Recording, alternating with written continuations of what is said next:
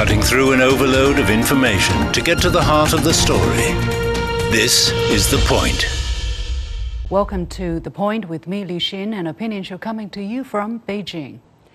Former Brazilian President Lula da Silva is uh, set to become the new president of Brazil beginning on New Year's Day. He defeated incumbent President Jair Bolsonaro by a small margin in the runoff vote. This will be his uh, third term after his previous tenure between 2003 and 2010. Lula's comeback has cemented a trend across Latin America of a rise in leftist governments, including in Mexico, Argentina, and Colombia. What has propelled the return of Lula? Why is Latin America tilting left? What could be the regional, even international implications? I'm pleased to be joined from Rio de Janeiro, Brazil, by Marcos de Paiva, former Brazilian ambassador to China, now member of the advisory boards of both the Brazilian Center of International Relations and China Brazil Business Council, and here in Beijing by Professor Huo Zhengxin at uh, China University of Political Science and Law. Gentlemen, welcome to the point.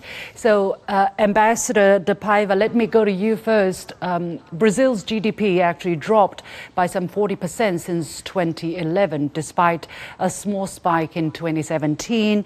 Now, one in six urbanites live in ghettos in 2018. That's according to the World Bank, and some 700,000 people reportedly died of COVID 19, which is the second highest in the world. Is that the context of Lula's victory, and what does his victory, what does his election mean for the country? There are many ways to explain why Lula is coming back to government. Uh, one, uh, we have a divided country, as you expressed, as you mentioned in the beginning. Uh, the margin was very small. But there was a certain fatigue of the gov- of Bolsonaro's government in a certain way. And this fatigue has had mainly to do with a number of points. First, uh, his attitude uh, to deal with COVID 19. The second thing is some of his ideas, like uh, the support to the, to the, sales of arms and weapons, uh, and, and, and, and the idea that the Brazilians have to protect themselves, you see, uh, instead of having a public sector protecting Brazilians. And the third point is too much emphasis on uh, behavioral aspects, much less than policy uh, decisions that are needed in Brazil. I think these are the main factors that contributed to Lula's uh, victory. Besides, you have Lula's past. He was a big leader in the past. Uh, he dealt with the poorest in Brazil in a very efficient way. So people remember that and that's why they re-elected Lula. Mm. Professor Huo, what does it mean for China-Brazil relations? We're all big developing countries and both members of the BRICS, and we've also had always had a strong and steady relationship. So, what will Lula's win mean for bilateral ties? Well, I have to say that this is a really a uh, fiercely contested runoff election. Lula uh, wins the election, I think, basically because the, the Brazilian people want change. And from outside world, especially from perspective of China, I do hope that the, re the relationship between the two countries can be strengthened in the future. Because if you look back at the period between uh, 2003 and 2011, when Lula was the president of Brazil, he, uh, you know, uh, uh regard China as a, one of the major partners of the country. And he, is, he was very active in strengthening the relationship between China and Brazilian countries. And he is very active in you know, promote relationship on the framework such as the BRICS. So I'm uh, you know, optimistic about the future between the relationship between the two countries. Ambassador De Paiva, your take on the impact of uh, Lula's win on China Brazil relations. I remember when Mr. Bolsonaro was elected, people had worries about China Brazil ties, including me on this show. If you remember, when he was elected, I had you on the show, and uh, you actually reassured uh, based on your personal observation at that time, that there was there was not going to be significant shift in Brazil's policy with China, especially on trade. Now, looking back, what's your assessment of the past few years in terms of bilateral trade and economic development, and what to look forward ahead?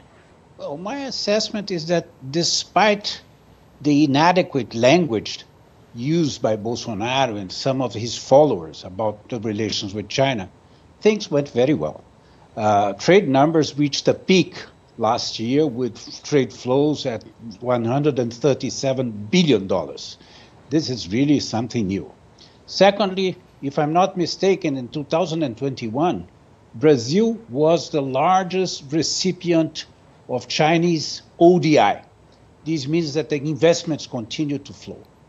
The third point is that Chinese companies continue to operate in Brazil, and I think the best case is the case of Huawei, who is now an important participant and an important in our economy and, and, and continues to be a major provider of equipment to the telecommunications sector and operating a number of new areas.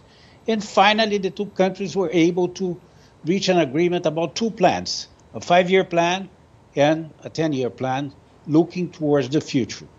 However, uh, there was not an environment of strong confidence built about the future. And I think that with Lula, this environment is going to be there. First of all, because Lula is going to be a strong supporter of multilateralism, mm-hmm. uh, rules-based international order, and and no power politics, and this is very important. The second thing is that uh, Lula is going to be a strong supporter of uh, climate change negotiations and climate change measures in Brazil. Brazil has been accused of not paying too much attention to this, and it, Brazil was a leader before. Mm-hmm. This is a new area where we can cooperate. Mm-hmm. Then you have the cooperation on technology, a number of areas where we can do better. Looking at Latin America as a whole, as I mentioned in the earlier program, Professor Huo, uh, we, we know that eight major regional countries have elected left or center left leaders and governments. They include Mexico, Argentina, Colombia, Bolivia, Peru, Honduras, Chile, and now Brazil. And uh, the last time this happened was between late 1990s to the early 2000s. And, and not to mention that these are all the biggest countries in the region, either in terms of population or in terms terms of GDP. So, um, what does this latest trend tell about tell us about the region, Professor Huo? And what do you think are the driving forces behind this change? Uh, well, from my perspective, you know, during the past years, the world is suffering from the COVID-19, from the you know uncertain situations in different parts of the world. So the Latin American countries, they want a more balanced and independent foreign policy. They need I think that economy development means that they need globalization. So I think that this kind of trend suggests that the Latin American governments they want to keep a more independent and balanced diplomatic relationship with the outside world. Some analysts, Marcos, uh, point to the United States treating Latin American countries as its backyard, and, and they say that is one of the main reasons, at least, why the region is having had enough, is seeking independence in terms of their foreign policy. What is your view? No, my view is that Latin America has a high degree of independence vis-a-vis the United States. The new, the, the new factor with Lula's administration in Latin America is that Brazil was distant from Latin America because we saw you saw a number of leftist governments pop up in Latin America, starting a new uh, vision of their own countries, and Brazil, with an extreme rightist government, was distant from Latin America. Now we are going to be closer to the other countries. We are going to participate more in the negotiations in the region, and this is a very important point. And I think that the Latin Americans will continue to make every possible effort to have independent positions on every international issue. How do you look at the turn to the uh, the left in general, um, Ambassador? Do you see that as a trend, or is just you know a coincidence of uh, different things happening at the same time? Is there such a trend in your eyes, and what are possibly uh, some of the economic reasons driving this? I think there's a trend. And it's not so much with the economic reasons, but also with the attitude of the rightist governments towards a number of topics. Uh, societies uh, don't want to live with this kind of, of, of, of indication, with this type, type kind of direction. The other point is inequality in Latin America. This inequality is very strong, mm. and there's a feeling that the leftist governments are better prepared to deal with inequality in the region.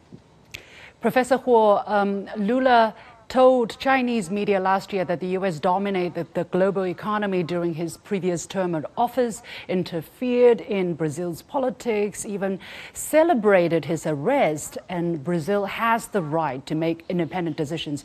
But how will he, in, real, in reality, conduct his foreign policy this time in office as U.S. China relations have grown much more tense? Uh, I think that there is a lot of challenge before Lula. However, as an experienced uh, politician, I believe that he has the capacity to judge the international situation. As I mentioned just now, Brazilian countries, they are also suffering from the COVID-19 economic stagnation. So Brazil and China, we need each other.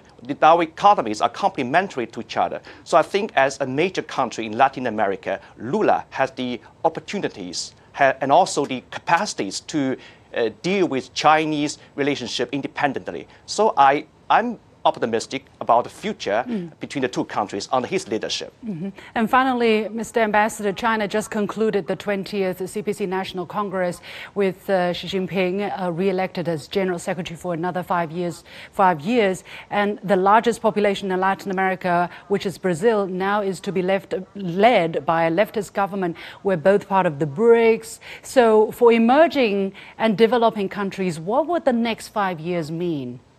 Well, there's a lot of space for cooperation between China and Brazil, and a lot of space for cooperation with other developing countries. I think one of the main topics uh, that Brazil and China has always uh, uh, defended in international relations is cooperation for development, and this is very important. And and and at a time when developing countries are in a much a more uncomfortable position in the, than in the past because of COVID and because of the distance uh, uh, to the to the larger and mature economies.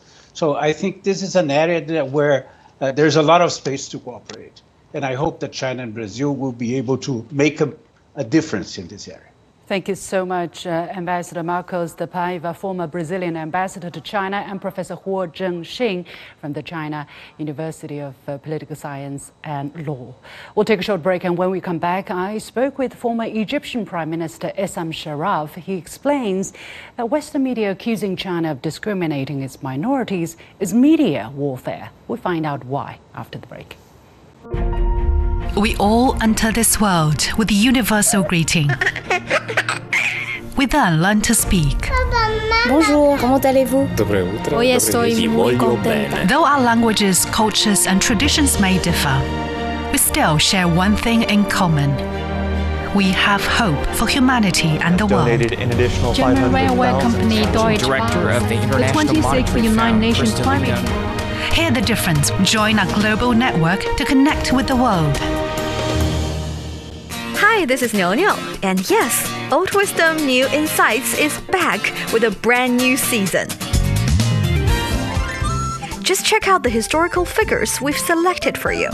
There's the top KOL in Song Dynasty, a real celebrity influencer. If I write an article about a place, it will become a tourist destination and stay popular for centuries. There's the man who was so weird but so talented that almost all the famous celebrities of his time were both offended and impressed by him at the same time. To be liked or disliked, that was never the question for me. I was not really popular among my peers, but I was too occupied with my dream to even realize that. There's the successful novelist who changed his career path in his 60s and did a really good job. I say, it's never too old to follow your dream. 60, 60 is just my, just my 30.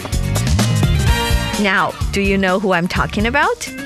If not, don't you worry. That's what the show is all about. Join me to find out with more old wisdom, new insights with a modern twist. Just subscribe and listen to Old Wisdom, New Insights on all the major podcast platforms. Making room for all opinions and seeing events from more than one side. This is The Point. The issue of discrimination and ethnic racism is nothing more than a media war against China. That was said by former Prime Minister of Egypt, Essam Sharaf, who has visited China for over 50 times. He added uh, that the media war launched by the West intends to slow down China's development. What makes him say that, and how does he understand the Chinese path to development? Earlier, I talked to Dr. Sharaf in an exclusive interview. Let's hear what he had to say.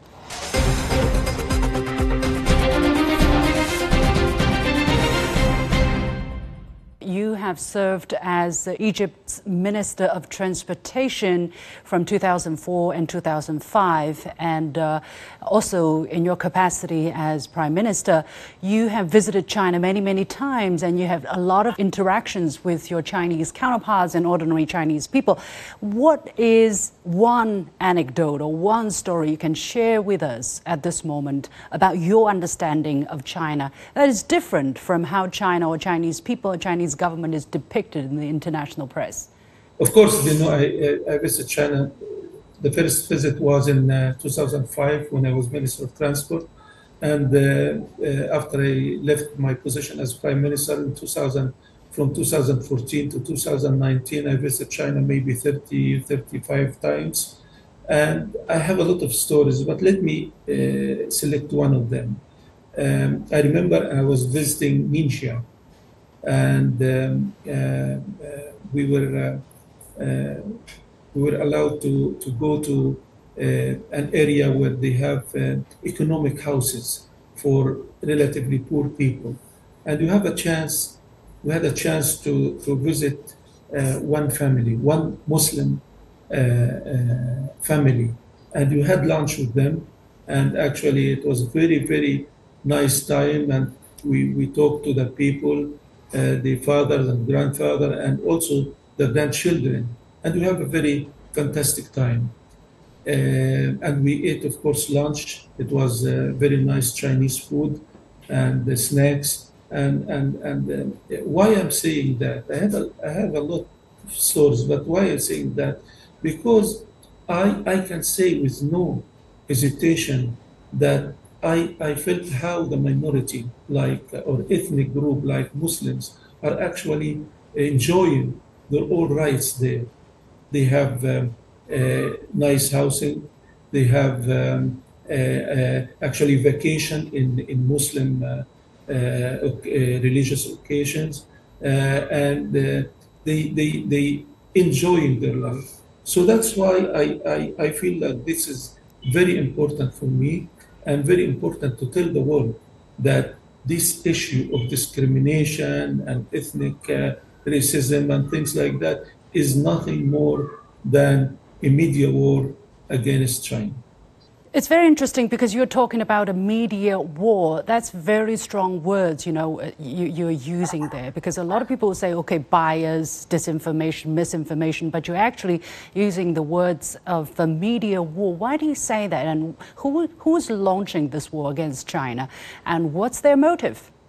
Well, actually, it's, uh, I'm saying war because it's, um, it's um, uh, have the intention of destroying, not necessarily destroying uh, buildings or, uh, or uh, even people. It's destroying the capability of progression, the capability of development, capability of influencing the world. So this is, comes from the West. And I can say that you know, there is a say, very important say in the West. They say the West and the rest.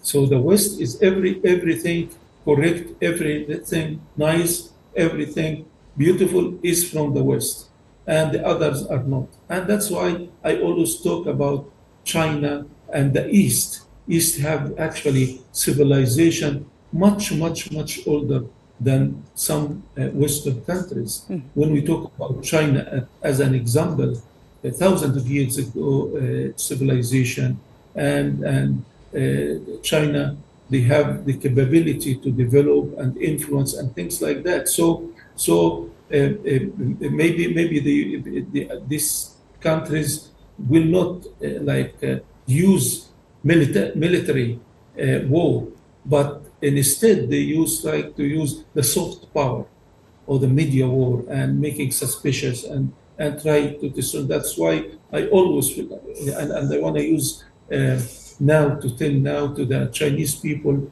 just be aware of, of uh, this uh, uh media war and uh, soft power influence because they, they, they, they intend to, to try to stop or, as I said, to slow down China progression and development. Where does Egypt fit in that East West uh, story you just told? Because Egypt, like China, also has a very long history, one of the ancient civilizations, brilliant civilizations, and yet you are kind of in the middle. Uh, if, if, if I'm wrong, please correct me. So, how do you see your path towards modernization? Uh, are you going to follow the Western style? Are you going to follow the hybrid style? Are you going to follow the Egyptian style? What's the, uh, what's the path forward in your eyes for Egypt? Well, Egypt, as you, as you said, Egypt and China are two civilizations that actually uh, wrote a good part of the human history. Uh, Egypt uh, has a civilization and uh, it's rooted very deeply in the in the Egyptian characteristics. So if, if, if you if you tell me that no, as as as as culture and civilization, we will stick to our own characteristics However, when we talk about buildings, about roads, we can actually uh, benefit from uh, the East and West. But when it comes to our personality, our characteristics, our our beliefs, our our uh, humankind values, that goes to the our uh, rooted civilization. And and uh, and just I wanted to make a difference. If you, you can drive a car from the West and you can use Uh, uh, whatever airplane from the east. But this is this is just a, a trade type of thing. But when it comes to personality, when it comes to people, when it comes to beliefs, we have, I believe, Egypt still stick to the its rooted civilization.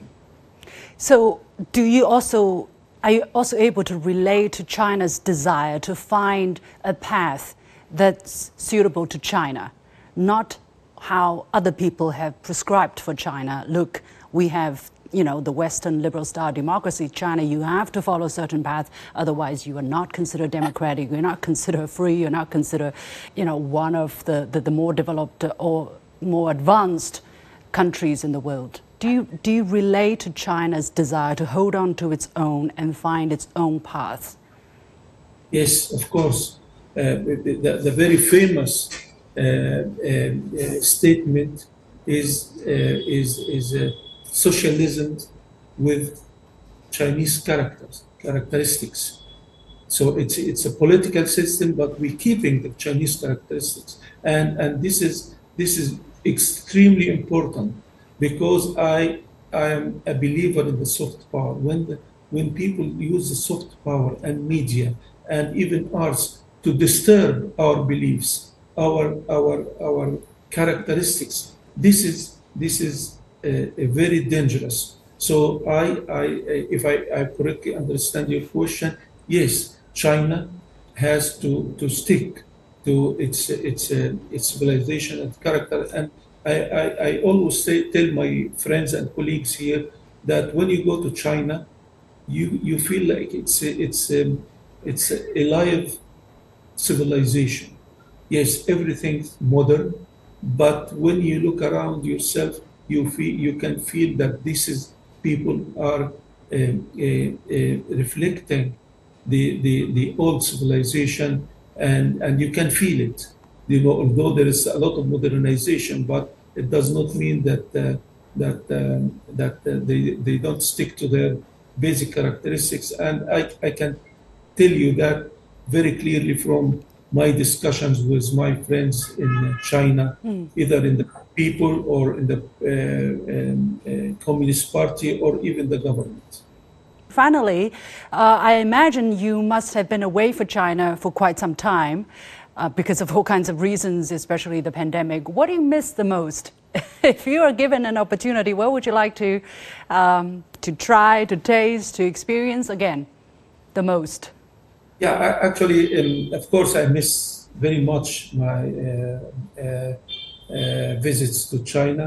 but what I what I um, actually miss the most is uh, is uh, of course we have meetings and discussions and things like that. What but what I I miss is this uh, flavor of culture um, and and discussions and learning more about the China uh, civilization and and China habits and characteristics. This is very important to me because I always have discussion with, as I said, with people, with uh, uh, party members, and with government uh, also. And um, and uh, I, I, I gain out of uh, because I'm very much interested in culture. So the more I know, uh, the more I discuss, the more I visit different places. Mm. I visited 14 areas in in in China. You can feel different things, but one country, one country, maybe different cultures inside the country. So that's it's it adds to my uh, uh, general knowledge and adds to my strong belief in China, as as uh, you maybe you said it's not superpower by our definition, but it's a strong country. It's a powerful country that can actually serve its people and also face challenges whatever you call it, superpower, whatever. That's what I mean. Is a strong, solid, and and and um, capable, as I said, of serving its people and facing uh, um, uh, uh, international challenges also. Mm. Thank you very much, Your Excellency, for your high praise. And uh, we do have a lot of hard work ahead and uh, uh, to deserve trust of the people like you. And I hope your wish will come true to be able to have face to face discussions with your Chinese counterparts and friends once again. Thank you so much, former Prime Minister of Egypt, Dr. Essam Sharaf, joining me from Cairo. With that, we come to the end of this edition of The Point with me, Liu Xin, coming to you from Beijing. As always, you can follow me on Facebook and Twitter using the handle Liu Xin in Beijing. You've got the point.